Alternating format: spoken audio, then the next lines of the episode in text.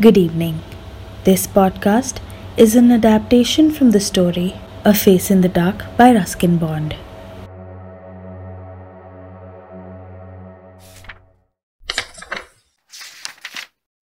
Mr. Oliver, an Anglo Indian teacher, was returning to his school late at one night on the outskirts of the hill station of Shimla. The Shimla Bazaar, with its cinemas and restaurants, was about three miles from the school, and Mr. Oliver, a bachelor, usually strolled around into the town in the evening, returning after dark when he would take a shortcut through the pine forest. He carried a torch, and its gleam, the batteries were running out, moved fitfully down the narrow forest path. When its flickering light fell on the figure of a boy who was sitting alone on a rock, Mr. Oliver stopped.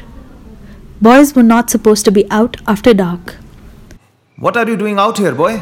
asked Mr. Oliver sharply, moving closer so that he could recognize the miscreant. But even as he approached the boy, Mr. Oliver sensed that something was wrong. The boy appeared to be crying. His head hung down, he held his face in his hands, and his body shook convulsively. It was a strange, soundless weeping, and Mr. Oliver felt distinctly uneasy. Well, what's the matter? He asked, his anger giving way to concern. What are you crying for?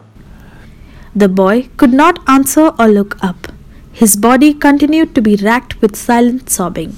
Come on, boy, you should not be out here at this hour. Tell me the trouble. Look up. The boy looked up. He took his hands from his face and looked up at his teacher. The light from Mr. Oliver's torch fell on the boy's face, if you could call it a face. It had no eyes, ears, nose, or mouth. It was just a round smooth head with a school cap on top of it.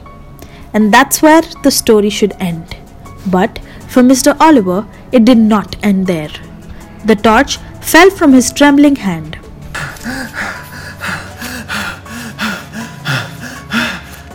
He turned and scrambled down the path, running blindly through the trees and calling for help. Help! Somebody help me! I need help! Help! He was still running towards the school buildings when he saw a lantern swinging in the middle of the path. Mr. Oliver stumbled up to the watchman, gasping for breath. What is it, Sahib? Asked the watchman. Has there been an accident? Why are you running? I I saw something. Something horrible. A boy weeping in the forest, and he had no face. No face, Sahib. No eyes, no nose, mouth, nothing. Do you mean it was like this, Sahib? Asked the watchman and raised the lamp to his own face. The watchman had no eyes, nose, ears, no features at all. Not even an eyebrow. And that's when the wind blew the lamp out. Whoa. Woe indeed. Okay, I finished the story as promised. Go to bed. Okay. Good night, Mom. Good night.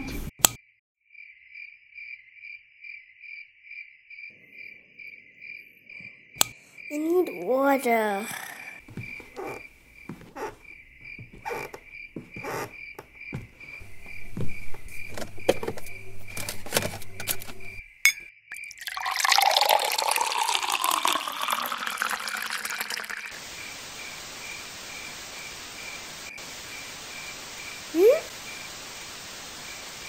There?